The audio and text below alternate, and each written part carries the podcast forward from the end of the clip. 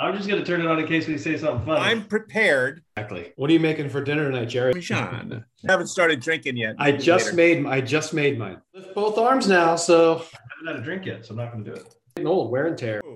Wow. Parmesan. You're ahead. Well, let's kick it off. Welcome to CareerXroads Uncorked, a series of member chats inspired by good drinks and current talent acquisition trends. Your hosts, Chris Hoyt and Gerry Crispin, break down today's recruiting headlines while reviewing a select beverage of choice with industry leaders and influencers. Join us for a drink and conversation. Well, uh, welcome to another edition of Uncorked. I am Chris Hoyt with CXR. I've got Gerry Crispin on, of course. Gerry, say hello. Hello. And today's guest is Brett Coyne of Okta. Brett, how are you? Good. How are you two doing? Good to see you. Doing well. Feel good. Fabulous. Feel good. So before we jump in, talk a little bit about you and what you got on your mind. What what was the drink of choice for today's Uncorked, Brett? Uh, the drink of choice today is what's called a California sidecar. Now, I, I didn't know what this was until I moved to the San Jose area, and there was a little restaurant up the street, um, and they had this drink on the menu. And I, I like whiskey, and it's a whiskey base, and it was one of the best drinks I've ever had. And so I try to make them, but boy, I can't make them like they can. But I, I do my best. All right, good stuff. That's good. Stuff. Okay, so we're gonna start making it. Right Okay. now, you've got a head start on us, so you can walk us through. You can walk us through your recipe, and then Gerry and I will try to recreate it on our end. All right, sounds good. All right, so I'm going off memory here because I don't have my stuff in front of me, but I'd say maybe um, if you, do you have a mixer with the you have ice and a shaker? Perfect. So I would do about two, maybe three generous uh, count of the whiskey. That's first, depending on what kind of Friday you're looking to have. And then you got um, one shot of Grand Marnier and one shot of um, why am I blanking? No, that was it. No, no, there's another one. It's the um, oh my gosh, I always throw a shot of um, maybe I went off my own recipe script that the California sidecar at the restaurant gave me. I always throw in a shot of Di Serono. I think that adds a good touch. I, Yeah, the- I don't. I don't have Disaronno because it wasn't on that list. Oh, well, that list was right off their that list was right on their website. So I, I must have added that myself. Um, but yeah, then some orange bitters, and then if you really want to do it right, but this isn't easy to do, um, they always put like a brown sugar rim on there. That's what I've got. I've got a Oh. brown sugar rim on a frozen Perfect. martini. Yeah, How much that. orange bitters? Uh, I like a little extra just because it kind of takes the edge off, but you know, whatever you're comfortable with. And then, you know, what's really interesting when you go there, when they pour the Grand Marnier on at the end, they light it on fire and it just does a quick, and it's just Wow. for show, I think. Now, don't be doing that. Don't light No. anything on fire. And then they usually put a twist in there of like a lemon twist. I didn't do that today, but you know, All right, I got a little. Yeah. This is my fancy lemon. yeah, Like, shake it up really good. You want it really cold. A cold. lemon. I did a whole. I did a fresh lemon in mine. all right, Perfect. and then we're shaking it with ice. Yeah, shake it real hard, get it nice and cold, and then strain it. I, I actually like it on the rocks, but you know, I've had them the way they the way Gerry has it is what they actually do in the restaurant, right in a martini glass. Yeah, if you're not a whiskey drinker, it can be a little strong. That's why, but I like it. Um, I do like when it's just I like it really cold. Well, I bought a better whiskey so that it would be a little bit, Yeah. A little less strong. All right, well, cheers, gentlemen. All right. That is delicious. Yeah, it's really good with the sugar. Oh man, that is good. And what is it called again? A what? Uh, They call it a California sidecar. I think it's their own spin on the old fashioned sidecar. Yeah. That's pretty good. I didn't do the brown sugar rim. It's Feeling pretty lazy, but that's pretty delicious. Yeah. It's a good one. Good stuff. So, Very nice. so, Brett, what have you been up to? What's going on? Oh, surviving. I mean, I think the thing I is like I keep saying to people is life is back. You know, um, I know it's not hundred percent back, but it's almost there. And so, you know, I feel like for the past year, like company I work for has been growing like crazy. And so that's that's just a big part of the day and the weekends and you know, just just whatever. But um, you know, you knew when Friday was over, it's pretty pretty easy. There wasn't much going on. And I, I kind of got used to it and I, I frankly enjoyed it. I, I enjoyed like no expectations. I mean, not that it was a good situation for the kids or, you know, um, but now everything's back. I mean, school was back this spring. Weekends are busy with activities, flag football and basketball and cheerleading, and friends can fortunately get together again if they choose to. Um, outdoor dining, indoor dining in some places, and and so I, it's kind of the question is what have you been up to? Like everything all of a sudden is really what I'm feeling. Yeah, playing catch up for all the activities. Yeah, there's been all this pent up demand, and everyone wants to do things. I, I think my wife and I were looking the other day. I mean, the whole summer. I think we. I think. I think we. She said to me because I don't get involved. I just saw. Tell me where to be. Right. I think there's only two weekends where either people aren't visiting or we're not going somewhere. Oh, so, man. good. Yeah, it's busy. I, it's the first time uh, I went to get a haircut. It's one of the first times I've gotten a haircut as things are starting to sort of cool off. And the sign out front didn't say mask mandatory; it said mask recommended. Oh, a little, little bit of a change to, in the right direction. Yeah, yeah, for sure. It is nice getting a haircut. I went about six months, and it was like kind of the Seinfeld episode where they kind of tried to see how far they could go on an empty tank of gas. The gas light came on. He's like, I'm going, keep going. They kept passing it. Every time I thought I was going to get a haircut, I'm like, one more week, one more week. And I mean, I hadn't had my hair that long. I've discovered college. how to get my own. Yeah. Yeah, that's awesome. How about uh, how about for work? I mean, you guys like I, I would assume you're like everybody else. things are yeah. on fire. On fire. Uh, going a little crazy, trying to retain employees while attracting new ones. Same challenges everybody else is having.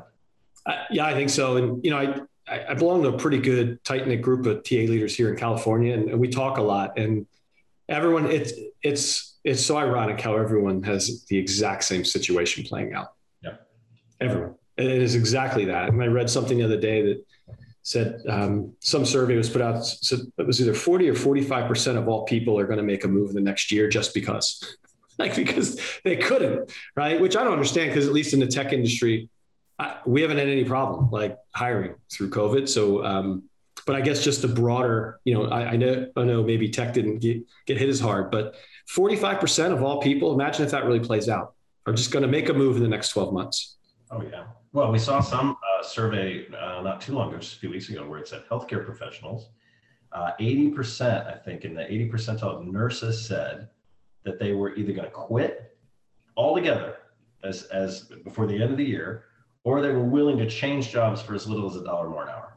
Like that's just how frustrated or tired or in need of yeah. something different they were. Well, I never thought that this would be a big business, but I think it could be now. Is if you started a recruiting agency to hire for restaurants restaurants can't staff. Uh, they can't staff for the first time ever, right? They were so dependent on a certain group of people, either people who were in that business because they loved it for life, or people who were between jobs or college, or you know. And I, and I read something else that said there was a large percentage of people, and they gave all these specific examples. People who actually gave quotes to the article. It said, "Hey, I was dependent on this industry for 15 years. It went away for so long. I actually had to go get trained to do something else. So they're never coming back." So that proportion of the workforce that were bartenders, servers, hostesses, hostess, what uh, restaurant managers, they're just not coming back because they had to go out of necessity find something else. And now the restaurant industry is saying we don't have enough people, so they got a big recruiting challenge. Yeah, well, what a tough place to be in when you literally you have given all of this time and all of this energy to an industry that all of a sudden made you feel incredibly dispensable. Yeah, you're just out. Yeah, I, I, did it for four years, so I'm empathetic. I mean, I, I washed dishes and waited tables and bartended, and it's every recruiting person did some sort of yeah. hospitality or food services, something like that. Absolutely. Yeah, I was on uh, a meeting earlier this week with um, actually the SHRM State Council and the entire area in South Jersey and at the Jersey Shore is going nuts because they cannot find workers willing to come back. Yeah. Just and and I'm sure that a lot of it is exactly that. They learned how to get into something else that's going to give them a little bit better money. Yeah. Um, or they're just they're just upset because you know they've been furloughed, they lost a lot, they're underwater, they're getting some money from unemployment at least for a while, and they need the time to have the second or third gig where they can get the money under under the table, whatever, so they can get back to even. Yeah. Well, you, are talking about a, um, a, primarily tip dependent, right? Type type of work uh, that, and we just we just had a call not too long ago. We were talking about this, where they are making more money right now with the assistance and unemployment uh, than they would if they went back to work and had to put their kids back in some sort of daycare or had to manage, you know, all of the other things that have to get taken care of when they're when they're actually in the workplace. And so now they're just kind of biding the time, uh, some of them, until the restaurants get you know really ramped up. Maybe tips come back to some degree, uh, and the work picks back up. And I, I just I don't have any idea when that might be.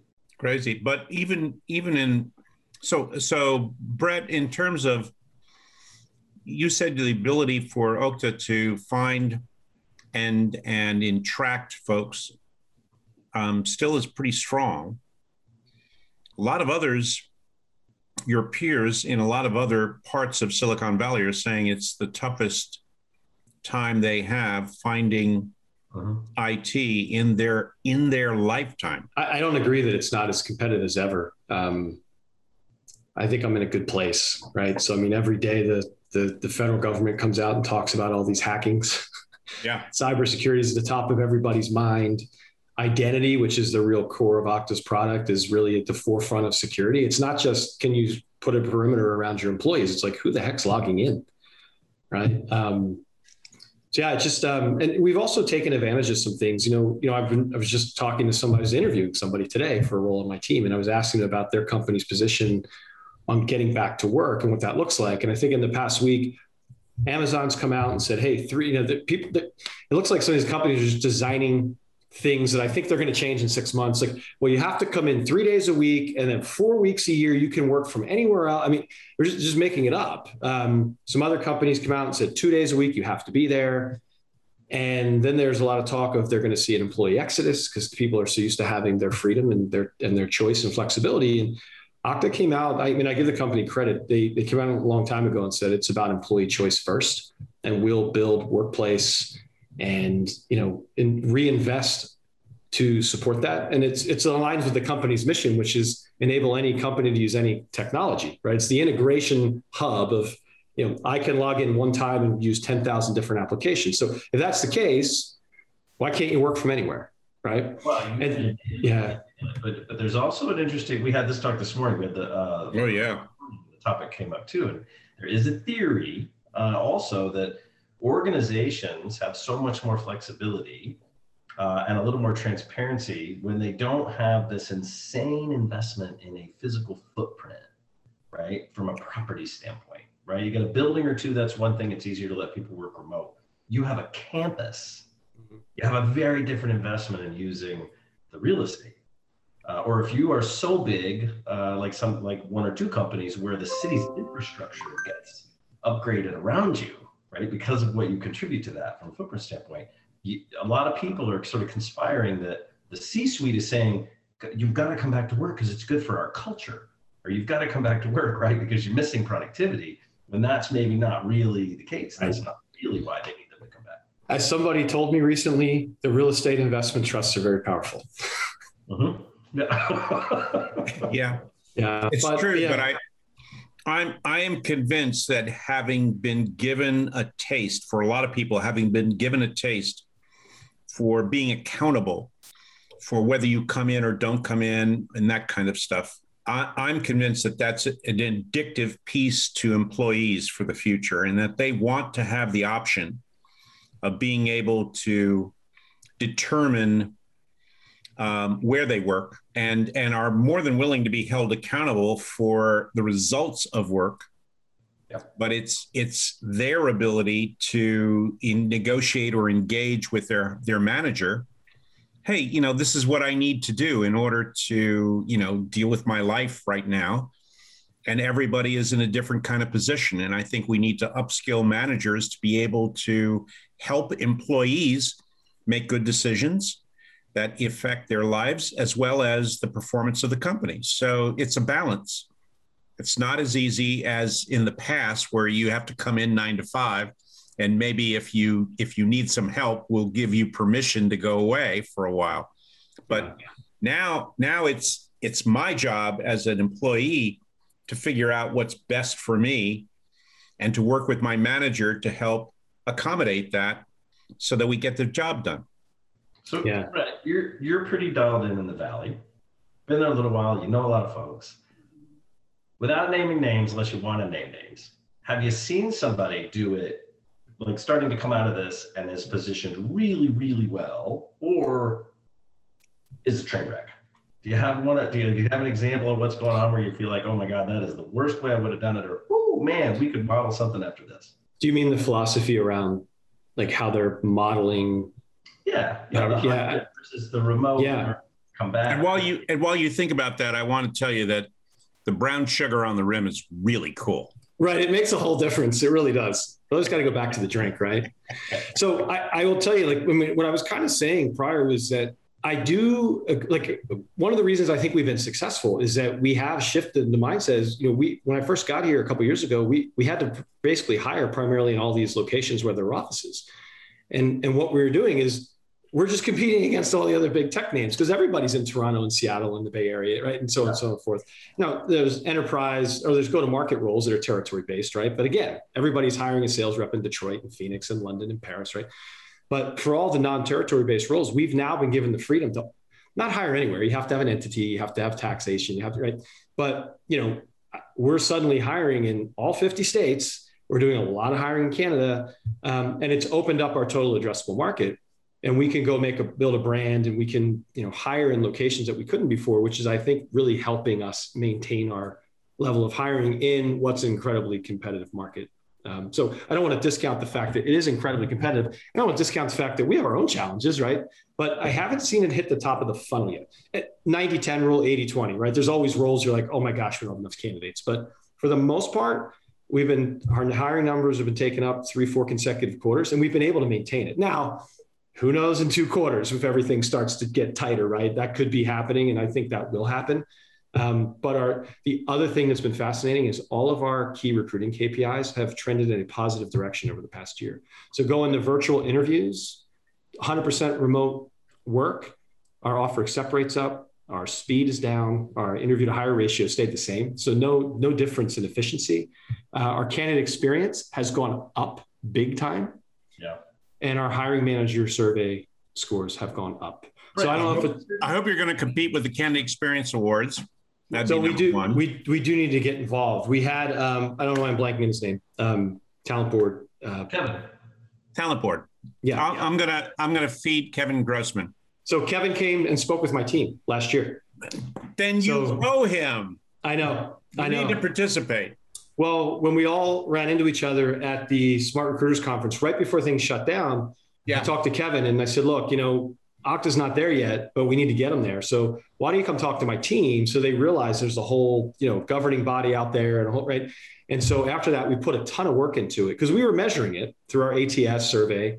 Um, and we were in the negative in a lot of areas. And in 12 months, by you know, number of things we did and implemented quickly, we got it to a plus 24. And this year we're trending to a plus. Right now we're running at a plus 36 year date. So just Oh, that's- incredible, That's incredible a, swing. that's you need to test that against against that because I'll tell you, the the advantage is getting on that list of the top 50 Mhm. is a is a pretty good deal. And if you're at 36 NPS score and you're doing it similar to the what we do, that that would be well within the range. Yeah. Well, and you know what the, the best part is is our offer accept rate. Like we talked to the team about as you take can experience up, your offer accept rate goes up. Our offer accept rate in Q1 of last fiscal year. Right. So basically, you know, February to April, it just passed was our Q1 of this year. Prior year our offer accept rate aggregate was 70%. This past Q1 was 86%. So as NPS Right. went from like a, a, a flat to negative, basically, um, because you know some teams were a little little above zero, most teams are below as we took that up in the well into the positive, our offer accept rate followed it, which was just a really cool experiment. And you are you are addressing not only those that you hire or those who reach the final f- four or five, but but really everybody. yeah, Yeah, that's that's important for people to notice because We a lot of it- people yeah. tell me they've got oh we have NPS scores of ninety, and I'm going yeah who who are you surveying? Obviously the ones that we hire. no, we survey everybody. Um, yeah, we survey everybody. What, what I want to start surveying I now love is, internal employees because their experience is not as good. So I want to we're going to try to fix that this year and then survey them. But Chris, I don't know how we got sidetracked. You asked a question about who does it well. Like I know this is like off the drinking the company, but I think we do it incredibly well. Like our head of workplace is very innovative. He came from LinkedIn. He's been talking about this dynamic work for four years, and and I think we're there. And and when you said like who maybe isn't, I don't know yet because we're not back. But what I'm starting to see and hear is it does feel like some of the big companies with really large real estate footprints I, I really think they're going to miss out on this. Um, where like so, so, we have 14 floors in a, in a high rise in San Francisco, directly across from Salesforce. I can't imagine it's cheap rent. Um, right. It, but the the mindset was, hey, it's not like we're going to go and double the amount of floors. We're going to continue to grow our Silicon Valley employee base. Yeah. Maybe we're not going to double the amount of floors. Maybe we're not going to grow them at all, but we're going to rework the office space to work for people who choose to come in sometimes. And and what I'm excited about this whole thing is I think you brought up a great point about it puts a lot of burden, not burden, that's the wrong word. It, it's going to challenge managers of the future to think differently right. and what's important to the employee. But companies, what is the like our head of workplace said, like, well, you know, we have a demand problem getting people back to the office. And then it's like, well, what are you going to do to get them back? right? And so I think things are going to change around the value proposition of employees and contractors if you want them to get. Some people just want to get back. Like personally, I want to go two days. I want to go two days a week. I miss it. Sure, but I don't want anybody to tell me I have to be there five. Right. I think well, that's and the biggest you, change. Right. If they told you you had to do it four days, you, would go, ah, I don't think that's the right decision. I want to be able to make the decision. Yeah. Well, and the hard thing with that is it's usually what I'm hoping doesn't happen is sometimes the big the big you know we all know who these big companies are in tech they usually set they usually set the the path for everyone else i don't think that's going to happen this time i think I these other you're yeah. i think you're right, right i talked to two and they said point blank off the record they don't want to be the first ones to say here's what we're doing they want to very quietly roll out some informal you know, uh, you know, uh, hybrid environments, telling people we're, we're evaluating as we go. They do not want to be the trendsetters for this. Because you know where it's real challenging is compensation. Right. We have like I think one of the fun parts being like I you knew where I worked prior, very, very pretty big company. Um, you can just move faster and do things in a smaller company. We're almost four thousand people now, but the it's agility is a mindset, right? And like some companies have it, some don't. Like we've rethought our compensation approach already two or three times just in the past 12 15 months because like what you think is the right way to go when some of the big companies aren't setting the course and saying hey this is what we're doing if you don't do it you can't compete with us is you have to be nimble and flexible and, and the big debate now is do you comp i'll just use the us because it's too hard to talk about this on a global scale right now but like in the us do you comp everybody silicon valley wages regardless of where they live or do you tier it and you pay local labor? But then some companies are saying, well, if you already work for us in an expensive market and you choose to move, we will keep your comp the same. But then I think where you run into challenges is you're going to hire the same type of skill and level and profile in the same market and have a big disparity. So, well, but don't forget too, they, they're getting capped on the increase. Their merit increases get capped the bonus, their comp sort of shifts a little bit, right? Because yeah. they're going to be at the top of a band in another market, and they're trying to figure out how they how they sort of jigger that. It's it's obviously a nuanced and complex yeah. set of questions, but I think the philosophy of how you approach compensation ought to be that the that the job has a mar- has a real value to the corporations, any corporation, regardless of where the person is located that value might be X, whatever X is, and how you determine that is going to be the challenge. But then you need to be dis- able to decide that you could put a temporary subsidy on X for those that are required to be in Silicon Valley. And you could, and and on that basis, though, at the minimum, anyone in the world would be able to at least get X. Now, that gives some people in some very low cost areas of the world more possible wealth than they would have obtained otherwise because of a local price value that where they might have taken that job. But honestly, the kind of fairness and attractiveness that that will demonstrate to people on a global basis will attract the very best and brightest in the world. you will have no problem from a competition point of view. And if you di- if you did give them the lowest possible value they would accept, who gets the margin? Who gets the profit from that? Well, you know what? It's it's the CEO of a corporation right. whose bonus is improved because on the backs of the people that he's taking the money from or she. Or she. Absolutely. Or they. Or but they. Uh, but the value add um, is that is that a company that demonstrates that they're willing to pay workers on a global basis a fair market value for the value of the job first and then adjust based on that i think will be a winner in the future yeah. it will it will be the there will be the tech giants that drive how slow or how fast I think that gets adopted because a lot of people are looking to them. Yeah. Right? Well, and I think like even companies like Radford have to completely rethink this, right? Because you know, when you're in a role like we've all held, you know, the challenge is like we, I agree with everything you're saying. And it's like you, you can philosophically try to figure out innovative ways to differentiate and win in all markets. But then you have to take that to the finance team and then you have to get the total rewards team, right? Who wants to benchmark against Radford, and then finance has to decide if we can afford to do it that way, right? And if we're going to, if we're going to, like, it's a Netflix model, right? I Pay top of market for everybody, no matter where they are. But you know, in a world where, uh, let's say my company, they're saying work from anywhere, employee choice. The value, I'll use recruiters. The value of a good recruiter doesn't change for me whether they're living in St. Louis or New York or Seattle or Dallas. Like, right? But what the what tradition says is, well, if you're in Dallas, you're going to get you know 20% haircut, right? Um, or, or whatever whatever the, the difference is between you know tier one and tier two and tier three markets. And I, I don't know yet if I've decided what I agree with. Like I think I think it's to be TBD, and that the you know the Aons and the Radfords they they got to rethink all this and help us figure out what the new benchmark is because the benchmark isn't going to. I don't think it's going to work. I think there will be some there will be some rock stars that rise up and say they don't care, but we'll see if they can maintain that momentum. I I want It's expensive. It's really expensive. It is expensive. No, it's no, it's not because that money goes to someone. It doesn't necessarily go to the individual who, you know, you're not paying the top dollar for. Um, but but it's going to go to somebody at a higher level who's now making millions and he's making 800 he or she is making 800 or 900 times what the what the lower level person is.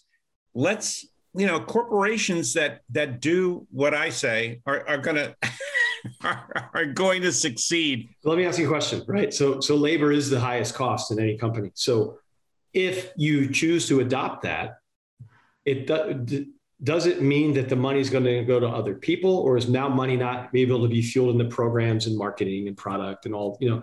So i think that's the balance i would ask is that's the highest cost right? Yeah you're so right. Where does yeah. the money go? Does it, does where it does the money go? So it's if everybody gets like let's say everybody gets new york and san francisco wages worldwide. Yeah you would you would have 199.85 percent off no, separate. but but the price the price of that job isn't new york or san francisco it's a little bit less than that. And if you're in San Francisco because we need you there, you get a you get a subsidy for that. Got it. Yeah. That's a difference. And but the value of that company or value of that job could then be publicized, but that there's an adjustment based on a variety of factors. Talk to us.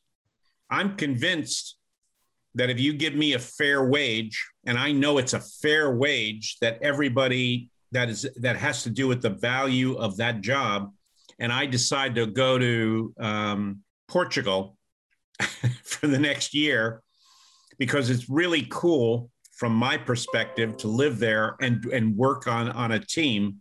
I feel I'm making you know a significant investment in my learning I'm making a significant investment in, in the opportunity to gain a little bit of wealth. And I would be dying to work for your company. Yeah. And I think you get the best and brightest that way. Well, so best and brightest.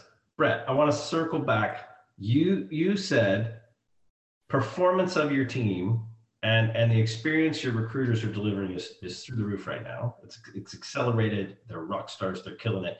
Do you think that that is in part due to what some are calling the Stanley Cup of recruiting that you have created? um, so that I, am glad you picked up on that. So yeah, look, I, I've been very surprised at what happens. I mean, look, you're only as good as your team, and I, you know, when we went into COVID, who knew how candidates were going to respond? I think I think people are just so adaptable. Period. Right, and this is just another time where everybody adapted. But I, I am very surprised by. Um, you know how all of our KPIs improved. I just am like, and I, to be honest, like, yeah, we've done a lot of great work, but some of it I think is just luck, right? I, I really do. And you know, if you do it just a little better than everybody else, there's a lot of bad interview experiences. People say you're doing great, but I, I do think part of the, some of what we do is very intentional. What I mean by that is you, you mentioned the Stanley Cup, and that is exactly where the idea came from that I can't take credit for. Uh, a manager on our team named Lauren Hanley did, and I thought it was one of the greatest ideas ever. We were talking about recognition. Every year, the Glint survey goes out. No matter what you do, the score for recognition never tends to be as high as you want it to be. And, and so we focused on, hey, we got to have a lot of fun, especially, you know, during COVID and everyone's at home. You can't interact. If people want to go in the office or not, who knows? But so we put a bunch of managers uh, on a project and said, go come up with some things. We, we do an annual recruiting kickoff and it is like a really fun day. We do, we set our priorities for the year. We, we give about 40% of the team awards from the prior year. We do peer-to-peer recognition, leadership awards, KPI awards. It's it's a great fun. It's my favorite day of the year. But we thought like one, you know, so we have that. Then you have your annual performance cycle, merit, bonus, equity. Like, what can we do to keep this thing going all year round? Right. So we do a lot of little stuff that adds up. But we said we need something at least on a quarterly basis. And and uh, yeah, I, I think I I really do believe this has something to do with it. So um, do you want me to share what the cup is? Yeah, I think you should. So yeah. for those who have not who have not seen this uh, on LinkedIn or have not heard from any of your team members is we have like maybe maybe give them sort of an overview of what this is. Yeah. So so we we have um, we have about eight things that defined our culture, and one is we succeed as individuals but win as a team. The most important thing is to win as a team because whether you fill three recs and Gerry fills twenty and I fill none, but the business needed 23, they're happy. They don't care who filled them, and neither the candidates. So how do we get everybody working together towards the common goal? And you know, sometimes recruiters like my rec, my candidate, and that, that doesn't help. And so what we decided was we needed something to really try to try to rally teams around common goals. And, and it's okay to have individual awards, but how do we reward a team? And the idea was every quarter, uh, managers can nominate their team. And you know the things that we look at are you know did your team meet their quarterly numbers?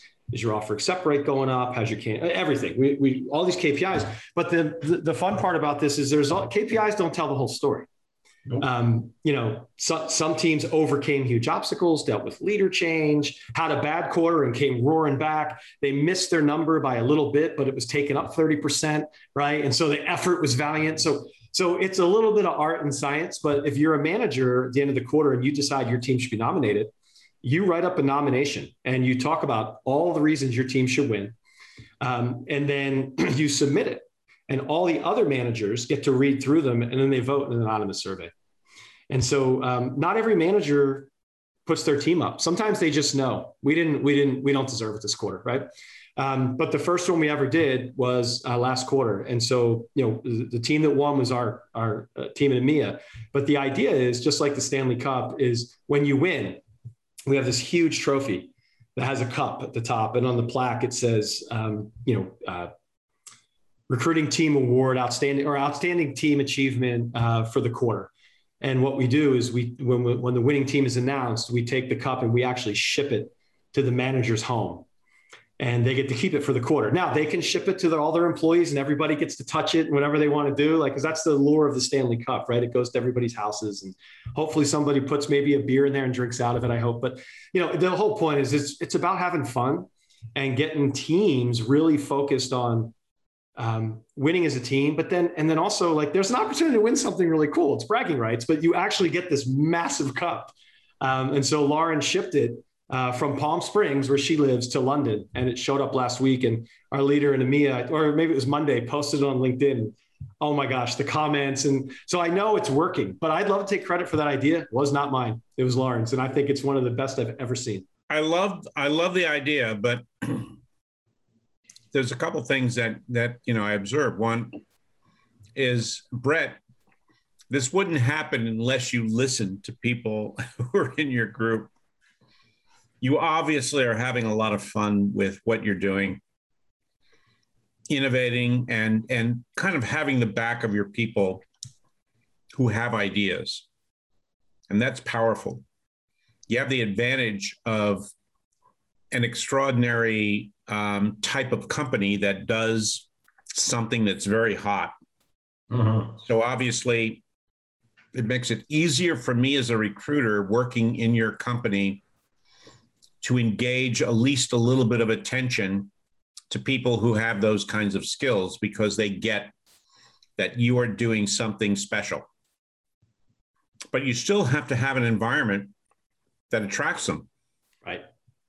So it doesn't matter that, you know, I'm or does it's only the part of that that engages me about your skills, knowledge, and experience because you're doing the things that I want to aspire to do well you also have to have a place that's going to nurture me, yeah. engage me, and reward me.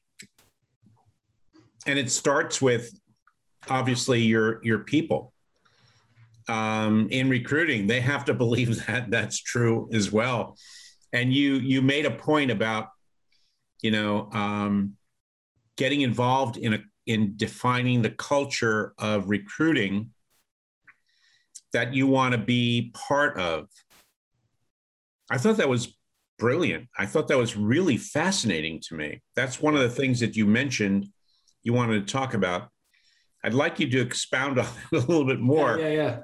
Because I I do think that is a powerful, you know, upskilling of really of managers who are able to listen well and then execute around their teams to be able to create the kind of environment that they can work in. Yeah.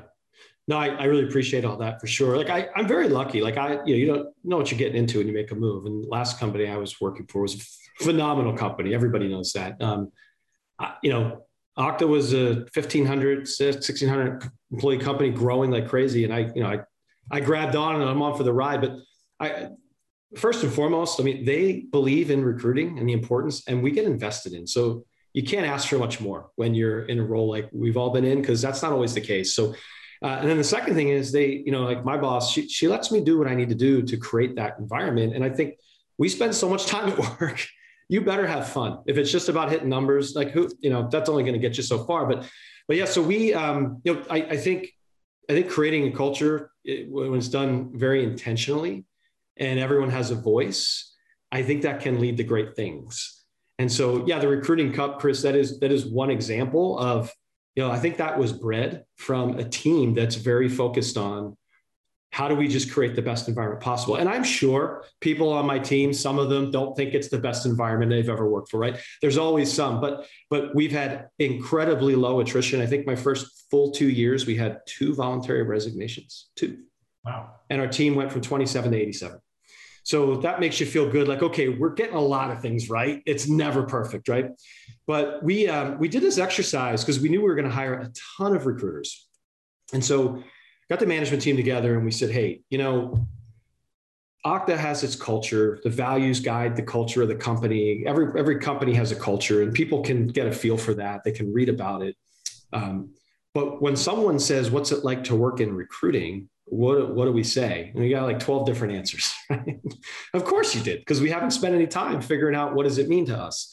So at our offsite last fall, we actually pulled the team together. And I don't know if you guys have heard of the, the um, a Miro board, M-I-R-O. So a Miro board is like an online place to go do brainstorming, and it's like virtual sticky notes. And the last company I worked for was a really big I had a really big focus on product mindset and design thinking. So I got to fortunately go through a lot of training on that. By no means am I a leader in design thinking, but you can take the core principles and apply them to an exercise and get a good outcome. So said to the team, let's spend an hour on this. And so we got in the Miro board and we said, what are all the traits and characteristics that you would want people who might join our team in the future? to think about our team to make it exciting for them to join here. And I think what was the, you know, like basically we're trying to get to a place where Gerry, Gerry wants to come take a sourcing role for Okta. Um, and he asked four different people on the interview team, tell me what it's like to work there. Would we all say the same things? Not that we all should say the same things, but do we all feel the same way? Do we, are we excited to be here? Right. So we started capturing all these words. And then what you can do is you group them together. 20 people said excited, 10 people said, you know, we want to have fun, five people said we want to execute we came up with and we narrowed it down to like the top seven or eight. And then we said, everybody feel good about this. And we said, yeah, these are the seven, eight, nine things that like we think people would want to join a, a team that operated like this. And then uh, the question I asked is, but is this a place that you all want to work based on that? Hmm. And we actually went back to the drawing board and we moved some things around again. And, and so it went from an exercise of how do we want to be perceived by partners and stakeholders or potential prospects to what's the kind of place we actually want to work in? And we have the opportunity to control this. So, what are we doing? Right. And so I thought the, the really interesting surprise from this is we went from thinking about how we wanted people to see us to how we wanted to see ourselves. And if, if we have the opportunity here to create whatever we want, how do we want to define that for us? And it became this exercise where we rolled out, I have it in my hand. We, we actually created the Okta recruiting culture, and we have one, two, three, four, five, six, seven, eight things that we say that if you're going to work here, or you do work here, or you work with us, this is this is what we strive to be, and it's become a really awesome tool. It's pretty new, about six months in, but for coaching employees, we share it externally with prospects. Hey, if you're going to come work on this team, like, hey, how, what's it like to work here? This is what you can expect. This is the culture. Do we have a copy of that sucker? I, I can send it to you for sure. Yeah. Just saying. Yeah. I'll send it over. But it's been really fun because it's we, the biggest thing is we use it to hold each other accountable. Right. And so it, it morphs from something we thought we set it out to be to something that it is. And now when people say, what's it like to work here? We can say, well, here's what it's like to work here. If this isn't the uh, type of environment, this is a master class on something. I'm just saying. Yeah. So the new the new teams that come in, the new folks that get to come in, obviously that's they're walking right into that. They get a right. card as part of their pre-boarding, onboarding, saying this is it. This is who. But it are. also puts them on notice. If you're if you're looking here to skate, you know this is not going to work for you. Yeah, and I I'd say it's less about that, right? It's I mean if you're not going to perform, you're not going to perform anywhere. But I mean it's more about just like how do we want to behave and act and treat each other and yeah yeah, I get it. And not everybody wants this, and that's okay. But if exactly. you know up front, then just opt out in the interview process, right? I like um, But it's it's a pretty look. Like I said, nothing's perfect, but this has been a really fun thing, and it's gotten us to a place of. I think it has bred a lot of these ideas because you know the whole we we succeed as individuals and win as a team. That was probably the baseline for creating the cup. Well, I I love it. Not only do I love it, Brett, but I think it's better than you think it is. um, I think I think it forces a couple things to happen. One is it does give some people the ability to say, "This is not my place. I, I really am looking for a wholly different kind of recruiting experience." But for those who believe that it is, it also puts the pressure on you for backing them on those principles. 100%. And that's and and that's that's something you bought into that these are these are the eight things that I will I will have your back on. And that's powerful. It's a big deal. Yeah, I, that is to- a very big deal for a lot of people who want to, you know, make a difference. Agree. Um, and I'm convinced that if you can build that, I think you you really are in a great position. You've obviously had an, a great opportunity to take what you've learned in the past and and begin to seriously apply and execute that um, in in the areas that you're in now. And I think that's fabulous. Yeah, I, I thank you for saying that. I, I just we've been doing this a long time, right? Maybe 25 years for me. Yep. And it's uh, there's so much more. I think too many teams or companies or leaders they don't focus on this aspect of the team and it's just about the numbers. And yes, it's always about the numbers, right? If I we don't hit the numbers, I'm going to hear about it. Don't get you know, trust me. So, um, but how do you how do you how do you build an infrastructure and team and to get to the numbers, but also you know the mindset and the behavior and the culture have a gonna, conversation yeah. about the uh, the the way that the path that we got there yes and i yep. think you've built a really interesting po- set of possibilities there that um, I, I hope you're keeping a journal I think it's all here right now. There's no, no time to write anything. No, down. you. I got to tell you, keep a journal. You've already told me that you got a freaking book in in what you got to do, and at some point you're going to be too old to do this shit. So you you need to think about that kind of stuff downstream. Yeah, the culture piece is, and it's. I think it's okay. Some people say, "Hey, you can't have a sub." I think I think that's you got it. Subcultures happen everywhere but how many people are intentional about them? And you know, we started with the Okta culture. Here's the Okta culture, the values. Now, how do we work within this framework? Because you don't want to go rogue, right? Like you still have to fit within the company, but everything we do ladders up to those values. And it all, it all, you know, look, it's early, so we'll see in a year from now. If you know, hopefully we can keep this thing going. And but you know, we we do a biweekly all hands, and I took the opportunity in that all hands on Wednesday to mention two of our Okta recruiting culture character because I said, hey, you know, like we win as succeed as individuals, but we got to win as we're a little behind in the quarter. So try to rally the team. But like, hey, you oh. got to look to the left, look to the right, pick up your teammate, right? We got to get there. Um, and I forget the other one I used. Um, I think we always assume good intent because there's been, you know, when the pressure gets on, people tend to start doing this a little bit, right? And they said, hey, just take it, take temperature down. Like it's okay. You know, we're going to get there, um, but it's not going to be easy. Don't start, don't start turning on each other, right? It's help each other out. I think that's great. So you so you've you've obviously made the the transition from Intuit to Okta, and you are you're fully in charge of of a really interesting set of approaches that are working for Okta right now.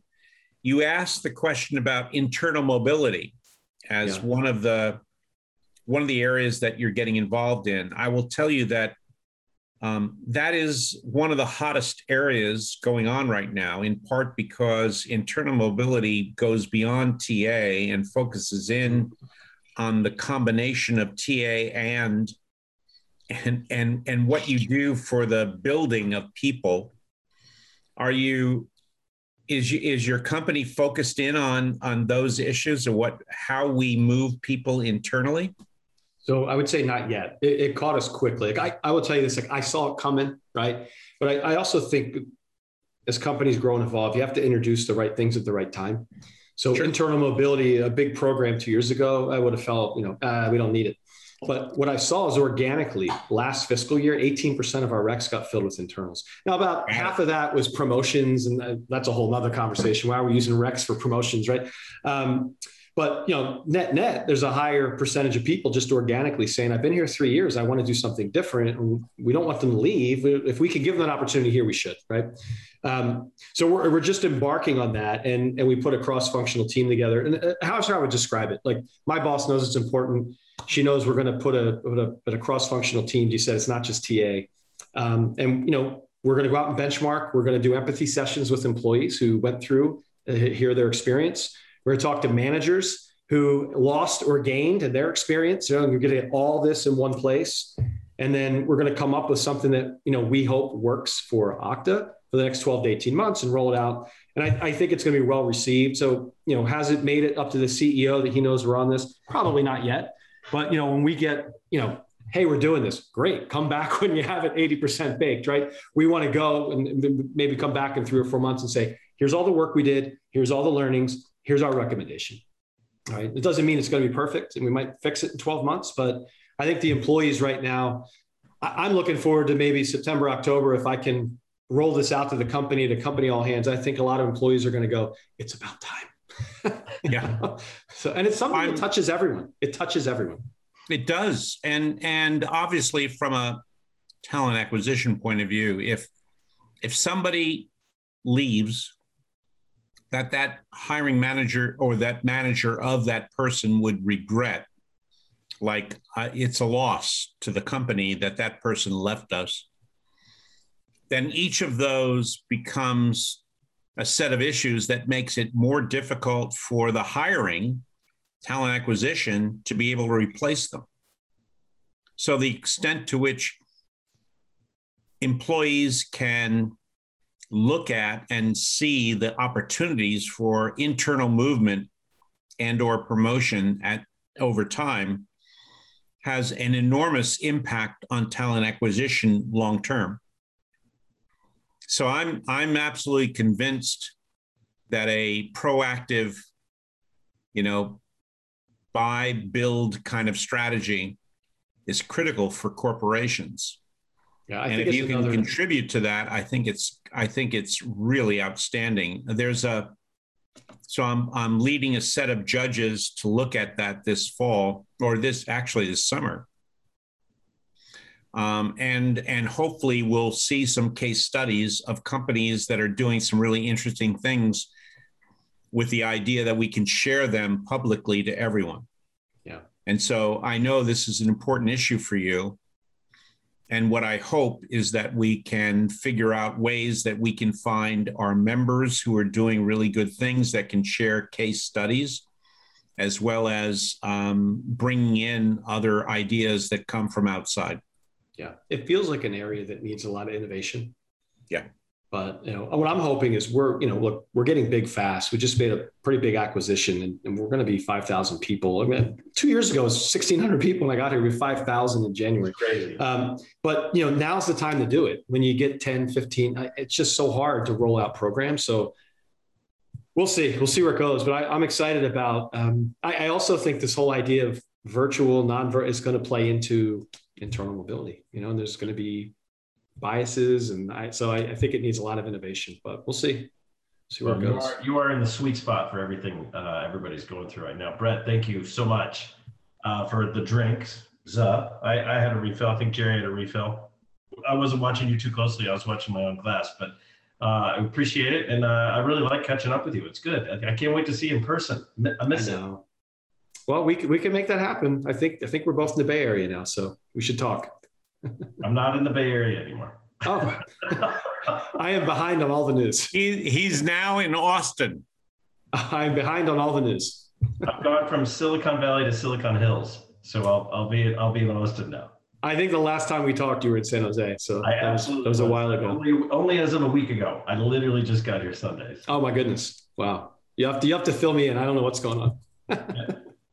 we'll make it happen. Brett, thanks so much, man. Yeah. You're awesome. Thanks so much for the time. I appreciate it. Thanks for joining us for another episode of CareerXroads Uncorked. Chris Hoyt and Gerry Crispin look forward to sharing more drinks and conversation with you next time. Until then, cheers.